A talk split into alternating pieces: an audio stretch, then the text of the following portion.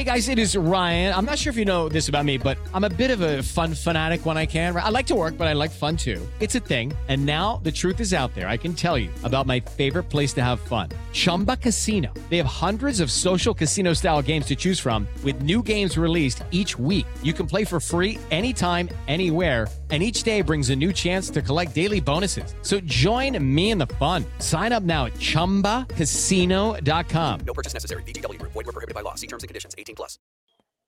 Bama Online senior analyst Travis Reier alongside Bama Online site publisher Tim Watts, and we're going to talk some recruiting with Tim Watts. So, Tim, this Alabama 2024 recruiting class currently sitting with 20 commitments, headlined by a couple of five stars in Julian Sayin, the number one quarterback prospect for the 2024 cycle. Also, Jaylen Mbakwe, the outstanding athlete who garners five stars as well. What is this one area of this class, Tim, in your opinion, that maybe still has the most work to do, whether that's positionally, whether that's best player available? Yeah, I think it's the defensive line. I think they did a good job across the board. They have a couple nice defensive linemen that I'm fans of committed, but they've still got room for a couple more guys. And you see them after some big name guys like David Stone. You know, the problem with recruiting defensive linemen is are they are as much in demand as any position um, when it comes to recruiting. You know, NIL factors in, and they are at the very top of the heap there as well. A lot of them are committed early. I mean, in Alabama likes David Stone, who's committed, and Dalen Evans, who's committed. Those are guys committed to other schools that they've been recruiting. Um, our favorite, Steve, up in Canada. If you want to say his last name, feel free. But the the Canadian guy who tore it up in Alabama's camp. So defensive line is the place they've got the most room uh, to grow and add some players. What is the uh, one area where you feel like they're done? Uh, this class, other than quarterback, was Yeah. Sayin obviously, but if we went beyond quarterback, where would you look and say, I, I think they're pretty well set with what they have right now? Mean, it's got to be tight end, right? They went out, they got Jay Lindsey, flipped him for Mississippi State, sort of that inline guy.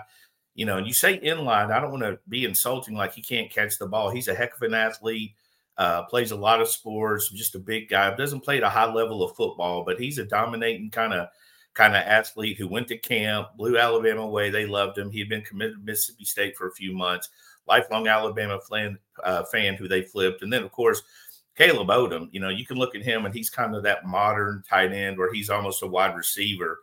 Um, he's that guy that can stretch all over the field, can play anywhere, uh, has good size, has good speed for his position, and catches the ball really well. So tight end, I think they're A plus right now. I can't imagine them adding another guy. Plus, it's you know, tight ends are hard to find. I mean, you look at you know, you see what Georgia's done with theirs, and everybody wants to do that, but there's just not that many. So when you can get two to complete exactly what you want at that position, you've done a really good job. And I think Alabama did that.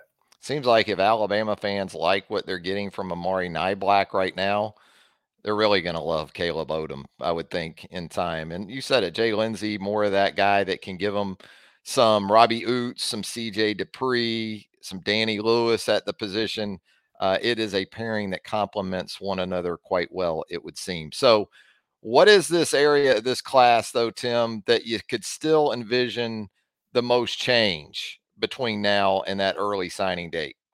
I mean, I think it goes back when you look at this class, A to Z, quarterback to to special teams almost. They've got a good little a sample size of everything. Now, again, we go back to the defensive linemen where they still have room for two. Um, I think that's where it can change the most because there's a lot of uh, guys in play. They've got a couple spots left, so there's a lot of guys in place trying to fill those. But again, committed to other schools, taking visits, um, everything that goes along with that, and that late signing period. Now you got to factor in not only the the early signing period is coming, but you got to factor in the NIL, the visits, the unofficial, the official, everything that's going on behind the scenes.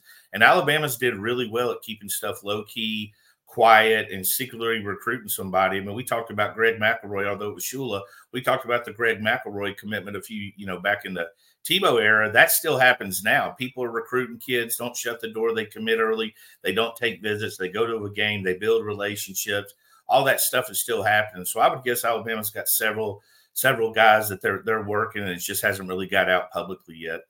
You see, Alabama currently ranked, I believe, fifth in the uh, On3 industry rankings Uh, is there a ceiling for this class, Tim, in your opinion, where it can move up and say to the top three? Because as you know, Alabama fans at this point, they're expecting a top Yeah. one, top two class on an annual basis, man. I just don't think this class was going to be big numbers wise. I think there's a couple of reasons for that. First of all, this recruiting class nationally is not very good. If you compare it to last year's group and look at next year's group, 23 and 25 were much stronger from eight, you know, from the top to the bottom.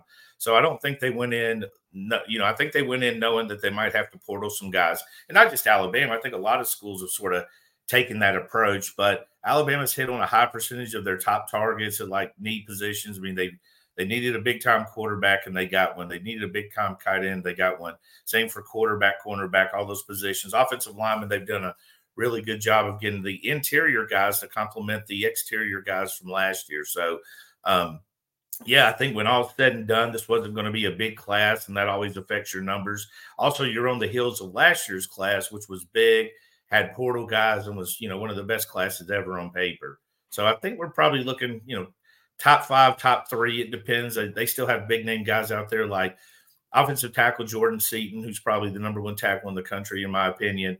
Uh, how they close on the defensive line, make sure they keep all the guys they've got committed, which is always obviously super important. They still want to add a running back in this class, I think. So Daniel Hill's a guy that's that's out there, and a few others that uh, are committed to other schools that they're looking at.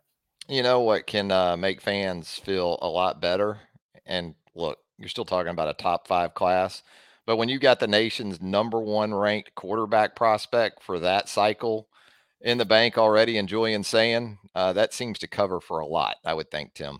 Yeah, I think if you get that guy, you get him early. I mean, and he's a guy who's already ranked really high, but his stock's only increased. I mean, he's played really well. I think he was out this week with an injury, but he's played really well. There's a lot of talent uh, with that kind of guy. He's got that California vibe that you want, that number one ranking. We know those guys, it's going to be a good wide receiver class, but we also know those guys can really pay off down the road with next year's class, knowing that Julian Sayin is on campus because he is a big name. And a lot of these guys see him in the national seven on seven.